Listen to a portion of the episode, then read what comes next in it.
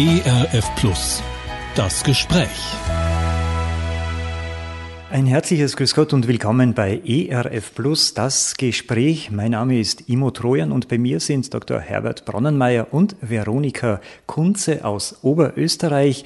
Wir begeben uns heute auf eine virtuelle Reise in ein Land. Es ist eines der ärmsten Länder der Welt, ein ganz junger Staat, nicht einmal zehn Jahre alt offiziell. Ein Land gebeutelt von Krieg, von Krankheit und von Hunger. Die Rede ist vom Südsudan. Seit vielen Jahren schon engagieren sich Veronika Kunze und Herbert Bronnenmeier für die Menschen im Südsudan im Rahmen der Organisation Miak Wadang. Ein nachhaltiges und ganzheitliches Entwicklungsprojekt. Miak Wadang bedeutet in der Sprache der Dinka so viel wie Zukunft. Und dann gibt es auch noch eine weitere Hilfsorganisation mit dem Namen Yamora. Genug Stoff also für ein ausführliches Gespräch. Ich bin mir sicher, es wird uns nicht nur informieren, es wird uns sicher auch aufrütteln und bewegen. Frau Kunze, Herr Dr. Bronnenmeier, bevor wir über die konkrete Tätigkeit Miakwadang, Yamora reden, geben Sie uns bitte mal einen Einblick in dieses Land. Am 9. Juli 2011 wurde Südsudan unabhängig vom Sudan. Was gibt es denn über dieses Land noch jetzt so zu sagen, mal als Überblick? Gerne. Ähm, der, der, Überblick wäre einfach diese, von der Kolonialzeit äh, 1956 ist der Sudan unabhängig geworden. Da war der Gesamtsudan noch 35 mal so groß wie Österreich. Und es gab von da an dann die Kämpfe des sogenannten christlichen Süden gegen den ähm, arabisch-islamischen Norden. Ähm, eigentlich hat dieses Land jetzt drei furchtbare Bürgerkriege erlebt. In diesen Bürgerkriegen schon war die, die Kirche, die entscheidende, die christliche Kirche im Süden, dass dieses Land überhaupt irgendwie überlebt hat mit der Operation Lifeline dann 2005 war dann der Waffenstillstand und das ging dann über in ein Referendum und da wollten fast 100 Prozent der Bevölkerung im Süden, dass sie sich abspalten vom Norden.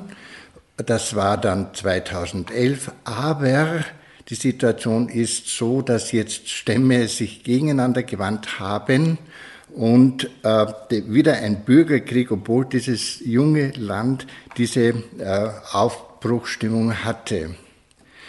Dieses Land ist ähm, Afrika, wie man es aus den alten Büchern kennt. Es ist ein faszinierendes Land. Es ist der hauptsächliche damals Rebellenführer und erste Präsident des Landes, Dr. John Garang, spricht von ähm, ja, einem paradiesischen Land. Äh, und wenn man die Augen dafür hat, dann ist es so unglaubliche Pflanzenwelt. Der weiße Nil ist durch. Wir haben Sonne bis 50 Grad im Schatten. Wir haben das Wasser des weißen Nil. Wir haben eine fruchtbare Erde. Wir haben ähm, Flora, Fauna, wir haben seltene Tiere, den Sekretär, den Schnabel, äh, den Schuhschnabel, wir haben vom Löb, die, die Big Five haben wir dort äh, und wir haben vor allem die Menschen dort. Und das, da ist die Blickweise, die, die, die wichtige. Wir haben 64 Stämme mit eigener Sprache, mit eigener Kultur, mit eigener Gerichtsbarkeit. Und nun versucht man daraus einen Südsudanesen zu machen, was natürlich dann die Spannungen wirklich absolut erklärt. Und diese letzten Ereignisse. Das ist eben die Gegnerschaft von zwei, den zwei großen Stämmen, Dinka, über eine Million, Nuer und die Shilluk, die eben gegeneinander Krieg führen. Zuerst die Opposition gemeinsam gegen den Norden und dann haben sie sich gegeneinander gewandt. Nur ganz kurz noch zu den Größenverhältnissen. Abgespaltener Südsudan ist etwa so groß wie Frankreich mit einer Bevölkerung etwa so viel wie in Österreich, dass man da eine Vorstellung hat. Von der Religion her, denn das ist ja auch ein wichtiges Thema, das wird uns im, im Laufe des Gesprächs ja auch äh, begleiten. Der, der Glaube, denn Ihre Arbeit hat ja auch die Basis ja auf dem christlichen Glauben. Äh, also Südsudan ist mehrheitlich christlich, wenn ich das richtig verstanden habe, jetzt im Gegensatz zum Nord, also zum Sudan, ähm, im, im Norden des Südsudans, der ist muslimisch. Ja, wobei zu sagen ist, dass ähm, eigentlich äh, sehr, sehr viel Volksglaube, ähm, Animismus, äh, das, das ist so die, die absolute Grundstimmung.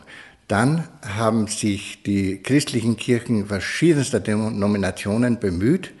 Ähm, ja, da gibt es ganz, ganz feine Christen, aber in unserer Arbeit muss man auch aufpassen, ist das jetzt der christliche Zuckerguss eigentlich über einen Menschen, der immer sich noch in den Ängsten der, des Animismus lebt und auch den Animismus geh- und missbraucht mit ähm, Zauberei und so weiter. Also ich wage mich nach so vielen Jahren, die wir da unten tätig sind, nicht zu sagen, das ist so der christliche Süden. Man muss ein bisschen genauer hinschauen, ob wirklich das durch, ob jemand durchdrungen ist, auch Christ, mit der christlichen Ethik, ob man sich wirklich auf ihn verlassen kann, ob die alten Dinge wirklich gelöst sind, ob Jesus diese Arbeit in ihm fertigstellen konnte, die Schäden vieler Generationen mit Magie, mit Tötungen, mit Vergiftungen und so weiter, das, das ist alles noch präsent. Äh, das ist ein, ein Schlüsselpunkt. Hast du dich ganz innen verändern lassen? Bist du clean? Bist du rein? Diese Frage darf auch gestellt werden. Ähm, aber ja, es ist der mehr, mehr christliche Süden und auch im Norden äh, kann man nicht genau sagen, kann man nicht sagen, das ist der Islam. Auch dort spielt Animismus eine große Rolle. Auch da ist manchmal der Islam der Zuckerguss. Und das wir, was wir hier hören, ist natürlich viel von Islamismus, Terrorismus und so weiter, also die extremen Ausprägungen ähm, des Islam, das so im Volk normalerweise nicht spürbar ist. Ja, aber also kann ich mir das jetzt so vorstellen, gibt es schon im Südsudan auch Kirche oder Kirchen, also sowas wie Pfarrgemeinden, wo, wo Gottesdienste gefeiert werden, so wie wir das auch aus unseren äh, Breiten kennen? Frau Kunze. Herzlichen Dank für diese schöne Frage. Äh, darf ich davor etwas sagen, und zwar ganz etwas Persönliches. Ich habe immer schon an Gott geglaubt. Und dieses Glauben hat immer noch etwas gefehlt. Und das spreche ich von den, von den Christen in Afrika. wenn meine Stimme nachlässt, dann bin ich sehr betroffen, weil mein Herz sehr berührt ist. Und als ich das erste Mal mit konnte in das Dorf, mit durfte in das Dorf, ähm, war es ein gewisses Heimkommen. Und ich durfte in Melut in der Kirche, weil du das angesprochen hast, gibt es da Kirchen und wie ist das? Um sich vorzustellen, um sich ein Bild zu machen ist, die Persönlichkeiten, die die ganze Woche arbeiten, schlimmstens arbeiten, wenig zu essen haben, gehen am Sonntag im schönsten Kleid zu Jesus. Hier ist eine Farbenpracht. Hier ist Christus in seinen Farben sichtbar, in den Worten sichtbar. Christus, der Glaube, spiegelt sich im Gespräch. Er ist da, wenn man mit den Menschen spricht. Ich bin der Sprache der Dinke, der Schiluks nicht mächtig oder ich kann es nicht. Aber diese Sprache von Herz zu Herz, das im, im, sich im Auge ausdrückt, ist ein stilles Gebet. Und diese Situation in der Kirche werde ich nie vergessen. Ich denke, auch Gott hat mich so weit reisen lassen, damit ich ihn wirklich finden habe dürfen. Gott hat mich immer bei der Hand genommen, ganz egal wann. Auch wenn ich einmal so gesagt habe, gibt's denn dich wirklich? Gott, wo bist du denn? Ja? Und hier, an dieser Stelle, habe ich ihn so erleben dürfen, aber ich gewusst habe, ja, du bist da, ich kann dich riechen, ich kann dich schmecken, ich kann dich hören. Heute sind mir meine Sinne bewusst. Und die Kirche ist so, wir dürfen Platz nehmen und dann kommen die Kinder, die eintanzen, eintrommeln und singen und schon sind wir mit dabei im Rhythmus. Für mich ist es nicht nur dieses stille Gebet, das ich sehr, sehr für mich liebe, das ich auch in Afrika kennenlernen habe dürfen. Ich habe bei den Frauen und Menschen Afrikas so viel lernen dürfen, dass ich ein herzliches Vergelt's Gott sage. Ich darf heute diese Person sein, die ich durch die Persönlichkeiten in Afrika bin, zurück zur Kirche. Dann kommen die Frauen, die eintanzen in einem Rhythmus, den ich so noch nie erlebt habe bei uns. Das hat mir hier gefehlt. Und es war genau diese Sehnsucht, nach der ich mir immer gesucht und gesucht, ich war ständig Suchende. Wie kann ich Gott denn spüren in der Melodie, im Tanz, im Wort, das nicht gesprochen ist, sondern gefühlt ist? Und da war ich mitten drinnen. Und dann die Männer und alle dann zusammen, jeder mal für sich, die Kinder, die Frauen und dann dieses Gemeinsame. Jeder hat seinen Platz, es hat eine Ordnung und man ist nicht Gast, man ist Teil einer Familie. Dr. Bronnemeyer Herbert saß neben mir. Ich war Tage vorher etwas krank und ich wusste, ich musste am Sonntag gesund sein. Irgendwie mein Herz wusste, ich muss Sonntag gesund sein. Und wir waren dann um acht in der Kirche in Melut, wo eben deine zweite Heimat aus ist. Und ich sagte zu Herbert, spürst du ihn? Ich glaube, ich war noch ein bisschen im Fieber oder doch auch nicht, aber ich weiß, ich war gesund. Spürst du ihn? Er ist mitten unter uns, er sitzt neben uns und ich habe mir gedacht, es ist mir alles egal. Und wenn ich laut bin und laut rufe, er ist da. Und ich weiß, ich war laut, aber in meinem Herzen war ich still und so kraftvoll. Und seit diesem Moment an habe ich gewusst, was es heißt, nicht zu glauben, dass es Gott gibt. Ich weiß, dass es ihn gibt, mit all meinen Sinnen. So erlebe ich Jesus Christus in den Kirchen in Afrika. Eine ihrer Mitarbeiterinnen ist eine Gospelsängerin, Susan Knight, und sie hat uns auch ein paar ihrer Lieder zur Verfügung gestellt. Und ich würde sagen, da hören wir jetzt eines ihrer Lieder gleich mal an.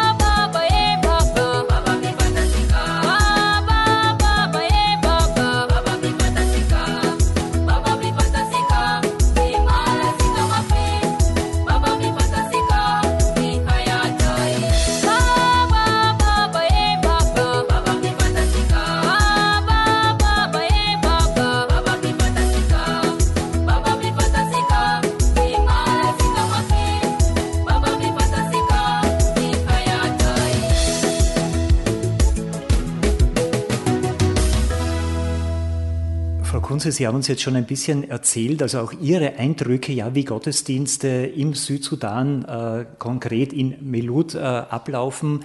Ähm, kann man das jetzt einer Konfession eigentlich zuordnen? Also was für eine Kirche ist das jetzt? Katholisch, protestantisch, anglikanisch oder würde man sagen einfach freikirchlich? Ja, ähm, ganz interessant, es hängt auch mit der Kolonialzeit zusammen.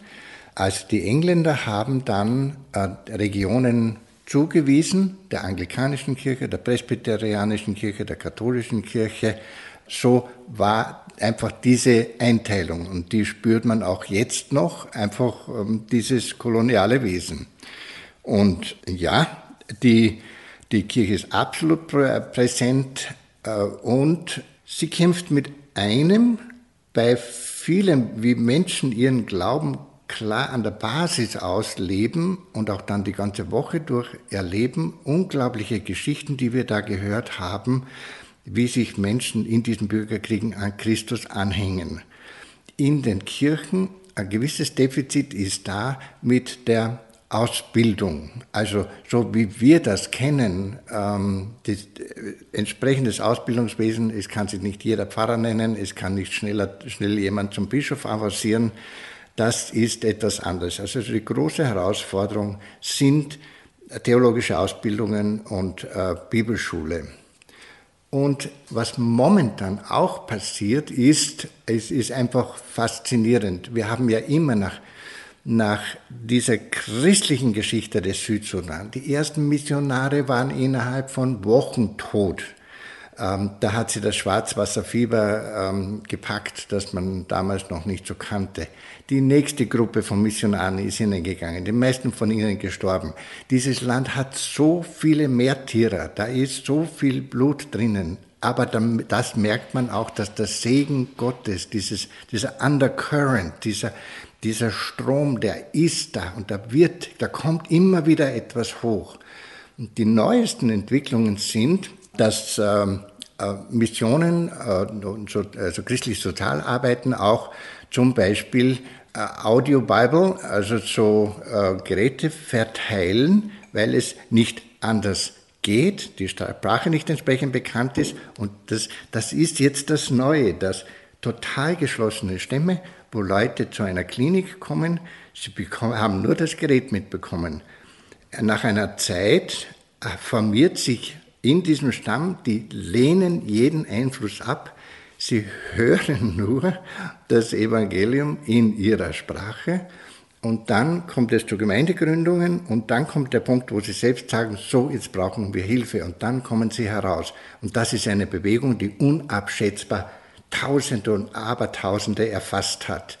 Also da kann man nur als, als Missionar von Herzen dankbar sein, wie Gott auch die Technik, die, das Digitale verwendet jetzt, um sein Leben weiterzubringen. Ja, also die, die Kirche ist da, äh, die Kirche ist lebendig und äh, an sich ist es die, nach drei Bürgerkriegen, es ist die einzig wirklich verlässliche Struktur ja, wenn man an den Bischof Taban denkt, der Bischof Taban ist international bekannt. Der hat ein Friedensdorf äh, entwickelt. Äh, der ist von seinem Bischofsamt zurückgetreten als katholischer Bischof, äh, damit er seinen Leuten vor Ort dienen kann. Wir haben diese Fülle von Heiligen, ob sie schon drüben sind oder nicht. Wir haben das. Die Kirche ist präsent. Und danke, ja, wenn man sagt, diese Lebendigkeit, diese Lebendigkeit, den Glauben zu leben, Christus zu leben, ist auch, äh, wir dürfen ganz offen sprechen, wenn Frauen wirklich äh, vergewaltigt worden sind, wenn es junge Mädchen dadurch betroffen sind. Ähm, die Frauen ähm, zurückkommen aus einer Gefangenschaft und wir beisammensitzen und sagen, es ist uns passiert, wenn die Frauen in den Tanz gehen und Jesus bitten, diesen Peiniger zu vergeben. Ganz ehrlich, ich könnte es noch nicht. Äh, wenn Frauen sag, sagen, er konnte es nicht anders und Jesus ist jetzt bei mir. Ich lebe jetzt in dem Moment und möge Gott und Jesus ihn vergeben. Diesen Glauben zu leben ist für mich mehr als, als nur ein, ein Gebet. Verzeih mir. Es ist diese Lebendigkeit, wo mir diese Persönlichkeiten in, in Afrika zeigen, Veronika wie ist der Glaube? Wie ist dein Glaube?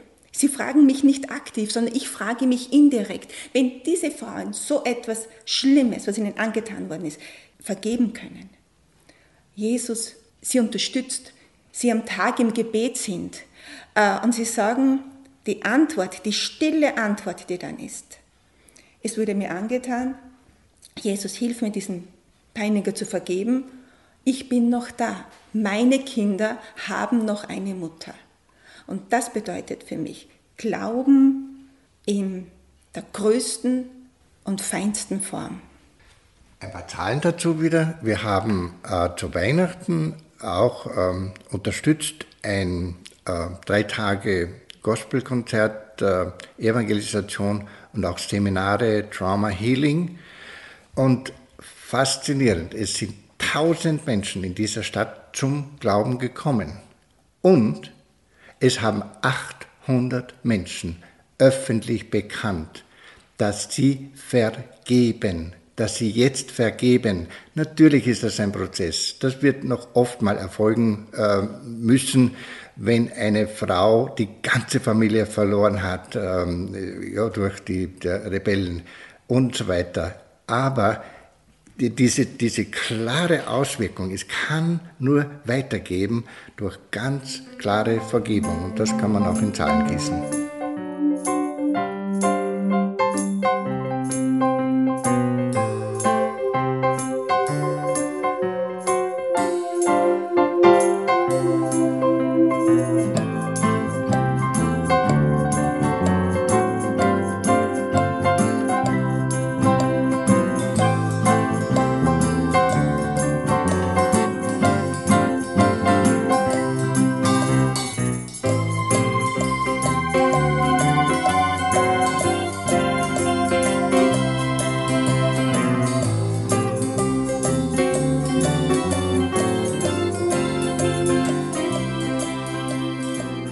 ERF Plus das Gespräch. Meine Gesprächspartner heute sind Dr. Herbert Bronnenmeier und Veronika Kunze. Die beiden haben Miakwadang und Yamora im Südsudan aufgebaut und wirken seit vielen Jahren eben sehr aktiv vor Ort oder auch von Österreich aus mit bei diesem Entwicklungsprojekt, bei diesem nachhaltigen.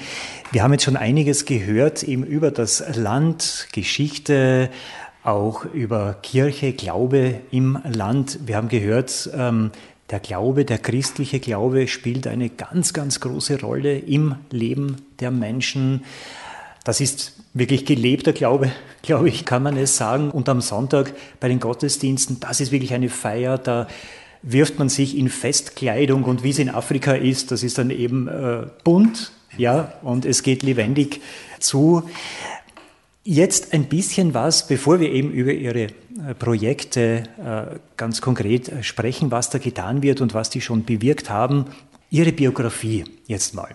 Mhm. Herr Dr. Bronnenmeier, Sie sind Doktor, das haben wir jetzt schon herausgehört. Es gibt verschiedene Doktore. Doktortitel, was für ein Doktor sind denn Sie? Ja, ich bin ähm, Allgemeinmediziner und bin stolz drauf, weil der Allgemeinmediziner viel Verschiedenes auch rechtlich äh, tun kann in seiner Ordination und eine äh, eher ganzheitliche Sichtweise für den Patienten braucht. Ähm, das ist dann, ja, das schwappt dann auch in den Glauben über, dass man den Menschen einfach in, ja, in einer großen Weite äh, sehen muss.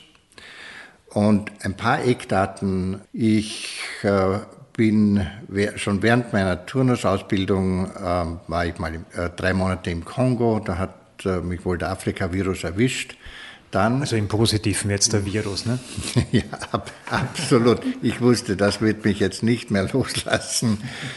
Und dann, nachdem ich äh, im, vorher im Schloss Klaus zum Glauben gekommen bin, waren wir dann die ersten Missionare, die von Schloss Klaus ausgeschickt wurden in den Sudan. Ein von vornherein geplantes Fünfjahresprojekt, ähm, ein Basisgesundheitsdienst der Sudan-Inlandkirche, der mit der Regierung ausverhandelt war. Ja, das war dann eine Zeit, äh, wo sich natürlich Glauben geprägt hat und wo auch sich die medizinische Einstellung geprägt hat. Ich konnte also sehr viel dazu lernen, was Gesundheit bedeutet und hat mich sehr, sehr geprägt in Richtung mehr auf Gesundheitsförderung zu sehen, als mit den Krankheiten, die am Ende passieren, ähm, fasziniert zu sein. Und da bin ich dankbar. Afrika hat ähm, äh, diesen Blick auch verändert und das äh, Ergebnis waren 35 Jahre Wahlarztpraxis in Österreich mit der Breite von Körper, Seele und Geist, ähm, also die Offenheit, es darf über alles gesprochen werden in dieser Ordination. Und ähm, dann hatte ich das Glück, dass Veronika Kunze mit all ihren Ausbildungen ähm, in dieser Ordination dann auch tätig war. Da, da, konnte ich mich dann mehr auf das Somatische noch verlegen, also das heißt die gründliche Durchuntersuchung und wenn es dann zu den Gesprächen gekommen ist, äh, meine Patienten auch äh, Veronika übergeben. Das war eine sehr gute Zusammenarbeit. Dann kam eben das Ende des Bürgerkrieges und äh, plötzlich war die das Afrika-Projekt äh, präsent äh, und dann haben wir eben 2008 zuerst in Afrika eine NGO gegründet, Miak und haben dann in Österreich das rechtliche, äh, den Verein gegründet. Und so ging es dann jedes Jahr in dieses Land, alle unsere Urlaube. Und Teil meiner Biografie ist dann auch das Leben in diesen zwei Kulturen. Und wenn ich, äh, ehrlich gesagt, wenn ich hier den fünften Patienten hatte, der über seine großen Probleme gesprochen hat, weil gerade momentan die Aktien um drei Prozent gefallen sind, dann habe ich ihm frisch fröhlich erzählen können, dass wir mit Menschen zu tun haben, die nicht besitzen, drei Speere und einen Lendenschurz und absolut glücklich sind. Und wenn ich selbst manchmal, ja, so ist es. Eine Arbeit kann sehr schwer sein. Und ich selbst schon mit hinuntergezogen wurde mit meiner Empathie, mit meinen Patienten, dann musste ich nur kurz an die Kinderaugen denken, die Augen meiner Lieben im Südsudan. Das war die Erfrischung in der Ordination, dass ich eben wieder weitermachen konnte. Also ein Privileg. Es ist ein absolutes Privileg. Es ist nicht so gut, dass man so gut ist und diese Arbeit macht und so bewundernswert. Es ist ein Privileg, wenn Gott uns in so eine Arbeit stellt, weil das Leben absolut faszinierend ist. So manche unserer Ärzte sind ja, ab 45 einfach schon fast ausgebrannt, weil sie nur mehr das, Tag, das tagtäglich sehen, äh, dieses Elend.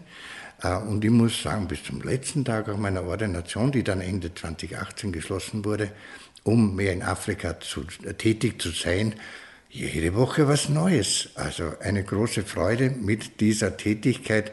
Mit einem Wort, ein Privileg, mit Gott zusammenzuarbeiten und eine ganz, ganz große Dankbarkeit. Und jetzt die nächsten Jahre in Afrika, ja, Teil meiner Biografie ist es, dass ich mit meinem Herrn ein Abkommen habe. Jesus, hol mich im vollen Lauf. Aber ich will nicht verdämmern und ich will nicht beim Kartenspielen einschlafen. Das sprudelt so richtig aus Ihnen heraus, da merkt man die Freude, auch, auch die Berufung. Das spürt man schon. Es ist eine Berufung für Sie, oder? Dieses ja, soziale Engagement, auch als Arzt äh, oder einfach auch als Mensch, äh, als jemand, der die Menschen liebt, oder? Ist das Berufung? Ja, kann man nicht anders nennen. Und äh, wenn man in der eigenen Geschichte zurückgeht, dann merkt man, wo der liebe Gott schon angeklopft hat. Das, das, das geht gar nicht anders. Ja? Wenn man mit zwölf Jahren schon ein Buch geschenkt bekommt, ein Mann für Afrika, dann fragt man sich später, was haben die anderen schon gesehen, was ich damals noch gar nicht wusste. Ja. Du hast ein Buch mit zwölf bekommen äh, von Afrika und meine Oma, eine meiner Oma hat mir eine Puppe, da war ich drei Jahre alt, meine erste Puppe in einer dunklen Hautfarbe gekauft. Also ich bin ein bisschen früher dran.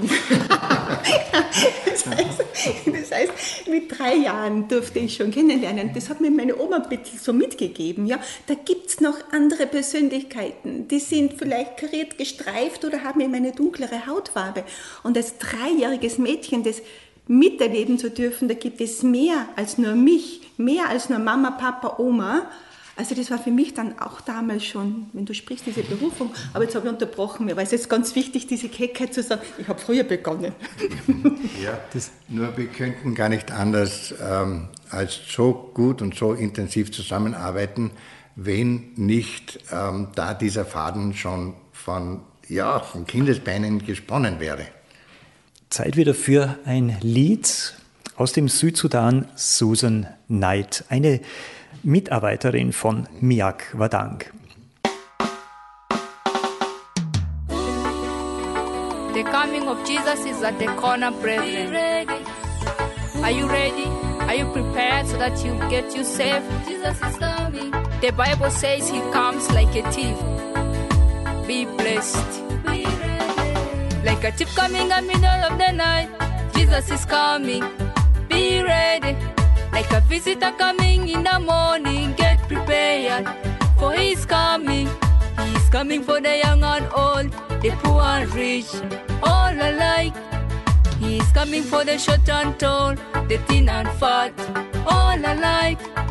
Let the people prepare for his coming. Jesus is coming very soon. Let the people be ready for his coming. Jesus is coming very soon. Yeah, yeah. Jesus shall surely come, surely come. Get ready. Jesus shall surely come, surely come. Get ready. He will come when the morning dawns and odds that night is past. He will come when the morning dawns odds that night is past. I say Jesus Christ is coming very soon. He's coming.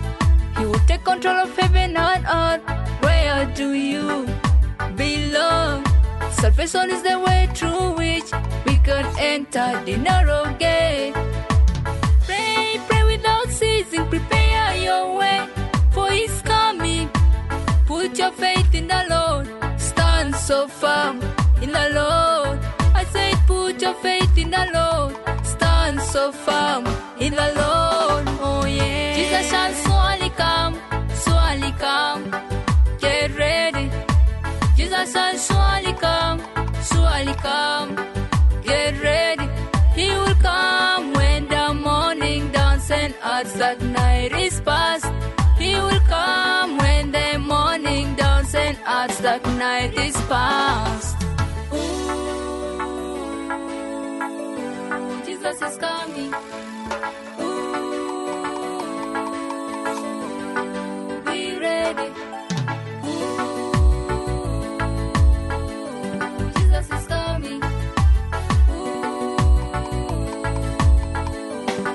Be ready. Offer your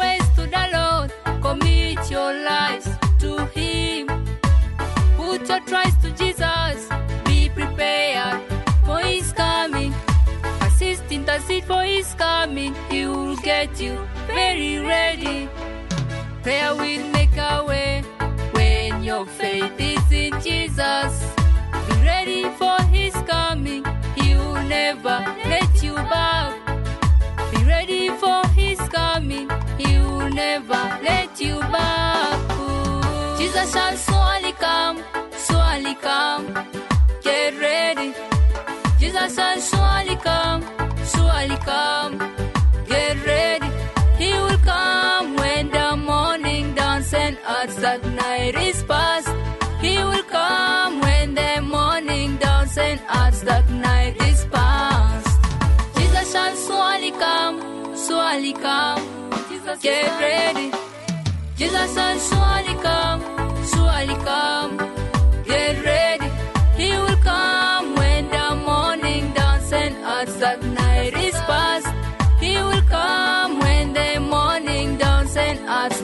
night is past. Frau Kunze, Sie haben vorhin äh, jetzt schon erzählt, also auch bei Ihnen, da wurden schon als Kind ein bisschen die Weichen Richtung Afrika äh, gestellt mit dieser äh, Puppe. Ähm, ich habe hier eine Biografie ähm, vor mir liegen in Stichworten von Ihnen und ich bin jetzt fast versucht zu fragen, was sind Sie denn alles nicht? Äh, also, das, Sie haben wirklich sehr, viel, sehr, sehr viele Ausbildungen, äh, Tischlerei, Lernpädagogik, Burnout, Prophylaxe, äh, Trainerin, Mentorin, äh, dann haben Sie Coaching in Hochsensibilität, Sie sind Kursleiterin im Wirtschaftsförderungsinstitut und ja, also kann man es zusammenfassen, was ist denn jetzt Ihre Haupttätigkeit oder Ihre Hauptausbildung oder Ausbildungen? Ich muss ein bisschen keck sein. Daran kann man ja wieder erkennen, wie Gott wirkt, oder? Gott ist nie langweilig. Und Gott hat immer so ein bisschen was im Köcher. Und ich weiß, wenn ich heute sagen kann, ähm, wenn er mir diese große Kreativität ausleben lassen möchte, dann muss er mit 300 Jahren werden lassen. Ja, mittlerweile bin ich 58 und ich weiß, ich habe noch viele Jahre vor mir. Was bin ich denn wirklich? Was macht mich aus? Es ist mir persönlich ganz, ganz wichtig, Teil eines Systems sein zu können, das vielleicht nicht mehr rund läuft den Menschen da abholen zu dürfen, wo er mir erlaubt, Teil seiner Problematik sein zu dürfen, um ihn wieder mit, mit meinem Fachwissen, wo ich danke, auch erwähnt habe, was ich alles ausbilden habe dürfen, aber wirklich lernen und vertiefen im Südsudan. Da sage ich heute Danke an die Persönlichkeiten nach Afrika. Das, was ich heute bin, ist ein Verdichten an vielen Selbsterfahrungen, tollen Ausbildungen und dass ich wieder auf den Kurs komme, ähm, ist das Thema Konflikte. Ich bin Mediatorin und man weiß, was alles passieren kann, wenn die Sprache nicht mehr stimmt, wenn wir nicht mehr zuhören können, wenn alles im Vorbeigehen geht, wenn der Wert verloren geht. Man sagt immer, Werte gehen nicht verloren, es gibt nur Wertewandel und Werteverschiebungen. Schön. Aber wieso haben wir manchmal so eine harte Sprache zu uns? Wieso können wir uns nicht mehr in die Augen sehen? Was bedeutet denn Würde? Und es gibt ein schönes Zitat, die Würde eines Menschen darf niemals verletzt werden. Ja, bin ich denn so reflektiert? Tue ich es wirklich nicht? Und das sind so kleine Botschaften, äh, wo ich mit Gott in meinem Coaching bin. Und wenn ich manches Mal, wenn der Klient oder die Klientin kommt, ich vorher im Gebet bin und sage, Herrgott, hilf mir. Nicht ich bin wichtig. Lass mich bitte hinhorchen. Und wenn mich etwas betroffen macht, dann habe ich eine Supervisorin, die mich dann begleitet. Ja, wenn etwas getriggert hat. Es ist mir ganz wichtig, clean zu sein. Ich bete dann auch während des Gespräches, wenn der Klient oder die Klientin hier ist oder Ehepaare sich nicht mehr ansehen können, weil der Blick schon alleine eine Herausforderung ist für eine gewisse Brutalität, die dann stattfinden kann. Wenn Sie mich fragen, was ich tue, dann kann ich sagen, ich weiß es teilweise nicht. Ich weiß an meinen Ausbildungen, ich weiß, ich bin hier, ich darf hier sein um ein Filter zu sein, dass Menschen wieder eine gemeinsame Sprache finden können. Nicht eine Kuschelpädagogik, sondern jeder in seiner Sprache, dass er sich zuhören kann. Möchte ich selbst mit mir so sprechen, wie ich mit meinem Gegenüber spreche? Und wirklich Konflikte zu erhellen, mal alles ausschütten am Tisch. Was gibt es denn alles? Und das so eine, einen Faden zu finden, wo die Persönlichkeiten, die sich mir anvertrauen, sich selbst wieder zuneigen können, eine gemeinsame Sprache finden. Und mir ist es ganz, ganz wichtig, dieses Thema, das Thema der Hochsensibilität. Ich weiß, dass mich Gott damit auch gesegnet hat. Aber glaube mir, bis vor, ja, durfte 40 Jahre alt werden, bis ich erkannt habe, ich bin richtig. Diese ständigen Stigmatisierungen, du weinst zu viel, schau mal, das Nachbarkind ist besser, du liest zu langsam. Also 100 Programme in meinem Kopf. Ja, diese Aussagen gibt es. Aber ich weiß, es ist absolut Gottes Segen, so zu sein, wie ich bin. Und Hochsensibilität ist keine Krankheit, das kann man aus der Neurobiologie sehr gut erklären. Es ist ein Wesenszug, das sind Persönlichkeiten, die etwas mehr fühlen, die etwas mehr spüren, die sehr bedacht in Wort und Schrift sind, die teilweise gekränkt sind, weil ein Wort wehtun kann. Schön, wenn es das gibt, dann horchen wir hier hin. Ähm, und ja, das ist auch, auch in meinen Trainings, in meinem Coaching und ganz viel Wissensvermittlung. Da gibt es ganz viel Wissen dazu. Und da darf ich in der Mitte sein. Da bin ich Gott so dankbar, dass er mir, dass ich Ausbildungen machen durfte, dass er mir meine eigene Sprache gibt, durch meine eigenen Erfahrungen, das Thema der Hochsensibilität. Aber nicht im Gram sein, nicht im Böse sein. Und nicht in dem, dass es traumatische Erlebnisse waren. Nein, es gab Situationen, die gingen sehr tief mit Gottes Hilfe habe ich es so erarbeiten dürfen mit Persönlichkeiten an der Seite, auch mit Dr. Bonnemeyer.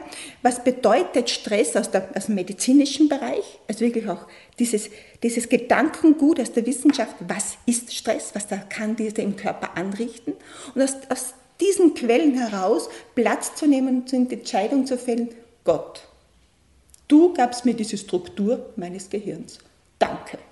Und jetzt mache ich mir auf den Weg. Wissensaneignung, Menschen zu treffen und sich selbst auf die Beine zu stellen. Und das ist ein Teil meines Berufes. Ich bin auch Schweißerin und wenn ich wirklich mal Stress habe, ich habe ein Schweißatelier, dann gehe ich in mein Schweißatelier und schweiße ein Kunstwerk, das ich nie verkaufen werde, denn ich liebe es vom ersten bis zum letzten Moment, wo dazwischen fünfmal Verblitzungen stattfinden. Ja, was ich sehr schätze, ist, wenn ich ähm, dich agieren sehe im Süden, ist ähm, eben diese Vielfältigkeit der verschiedenen Berufe, die wir ja in unseren Projekten brauchen. Du weißt was über die Schneiderei, du weißt über, über die Distelei, du hast, du hast, kannst hier jemanden anleiten. Ein wenig Ausbildung habe ich auch in diesem Bereich, aber es ist sagenhaft, wie du konkret anleiten kannst und unsere Art ist dann auch Mentoring. Coaching mit ihnen durchbesprechen. Und das ist keine Dominanz und es ist keine Kontrolle, es ist kein Neokolonialismus, sondern es ist mit ihnen in der Familie sein und so ein bisschen antönen, könnt ihr euch das vorstellen, wie machen wir denn das und so weiter und einfach einbringen, um sie ähm, hochzubringen und nicht zu dominieren, dieses Empowerment. Deine Ausbildungen haben dich auch dazu gebracht, dass du ja eigentlich Managementpositionen ähm, auch coachen kannst äh, und die Dinge, also Pläne sehr gut durchdenken kannst, die, die, also bis hin zu den, bis hin zu den Finanzen. Und lass mich nochmal kurz reflektieren. Früher, zu Beginn der Missionarsbewegung, wurden Missionare ja ausgebildet zum Überleben in Afrika die mussten Verschiedenes einfach auch erlernen, weil sie ganz alleine auf sich angewiesen waren. Ja, sie mussten vom Hausbau etwas wissen, äh, Hygiene, Gesundheit und so weiter.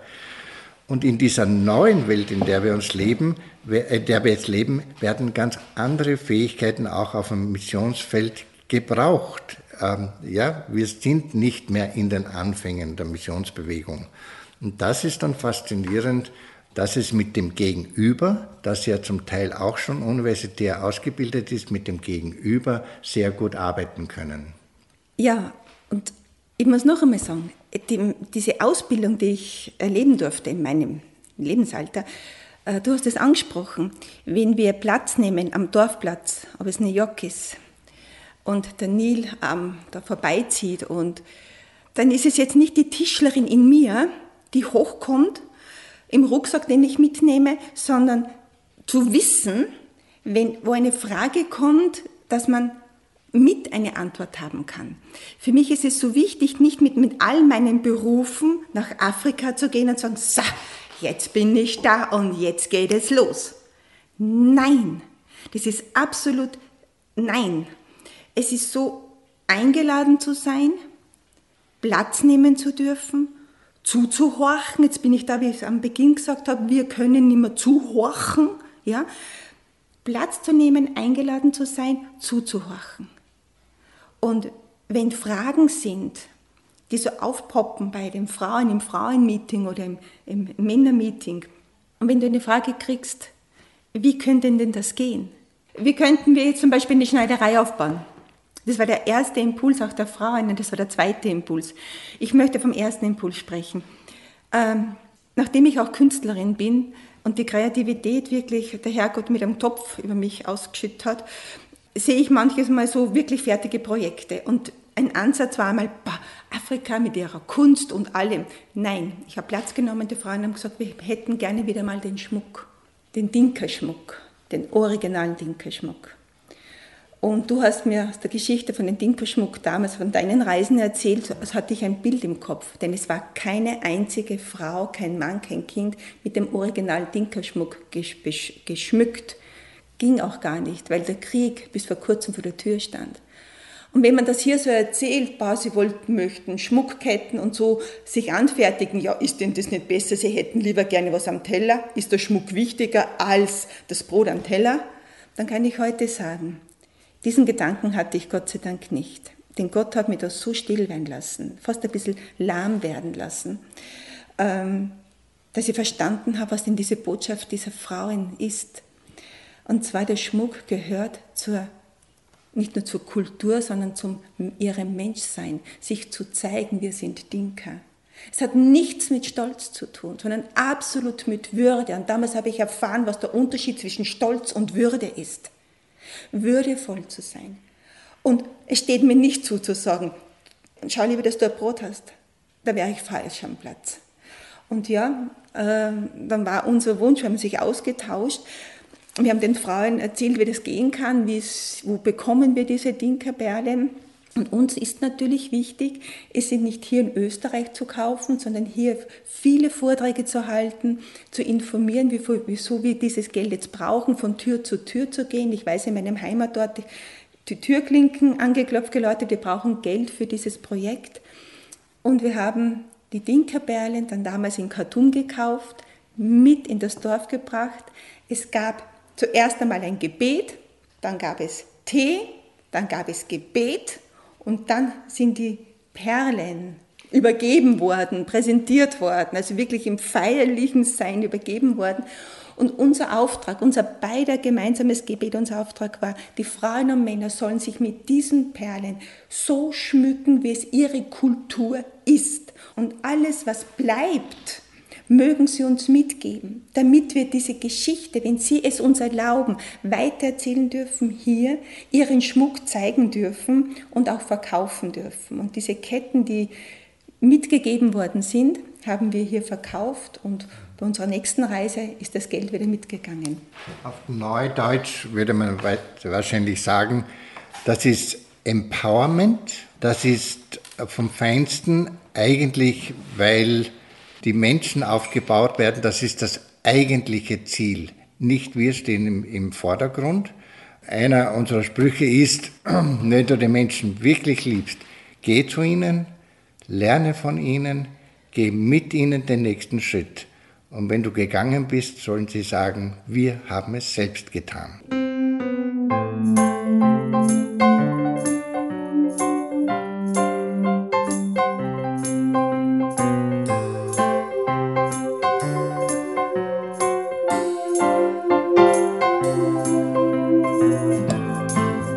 Gäste in der Sendereihe ERF Plus Das Gespräch waren heute Veronika Kunze und Herbert Bronnenmeier aus Oberösterreich. Die beiden engagieren sich in Wort und Tat für die Menschen im Südsudan im Rahmen der Organisationen Miakwadang sowie Yamura. Morgen in Teil 2 unseres Gesprächs, da wird es unter anderem um Berufung gehen für eine Arbeit in einem der ärmsten Länder der Erde. Weiters sprechen wir über die Bedeutung von Kunst und Kultur für ein würdevolles Leben in Afrika oder auch um Mission einst und jetzt. Und natürlich werden Herbert Bronnenmeier und Veronika Kunze einige konkrete Projekte vorstellen und davon erzählen. Weitere Informationen finden Sie im Internet auf www.miakwadang.org www.miakwadang.org Falls Sie diese Sendung jetzt online als Stream oder über Kabel hören sollten, dann möchte ich Sie noch darauf hinweisen, dass das Programm von ERF Plus mittlerweile in fast ganz Österreich auch über DAB Plus zu empfangen ist. DAB Plus, das ist der neue digitale Radiostandard und der ist dabei UKW langsam aber sicher abzulösen. Mit diesen Hinweisen bedankt sich Imo Trojan für Ihr Interesse und ich freue mich auf ein Wiederhören morgen.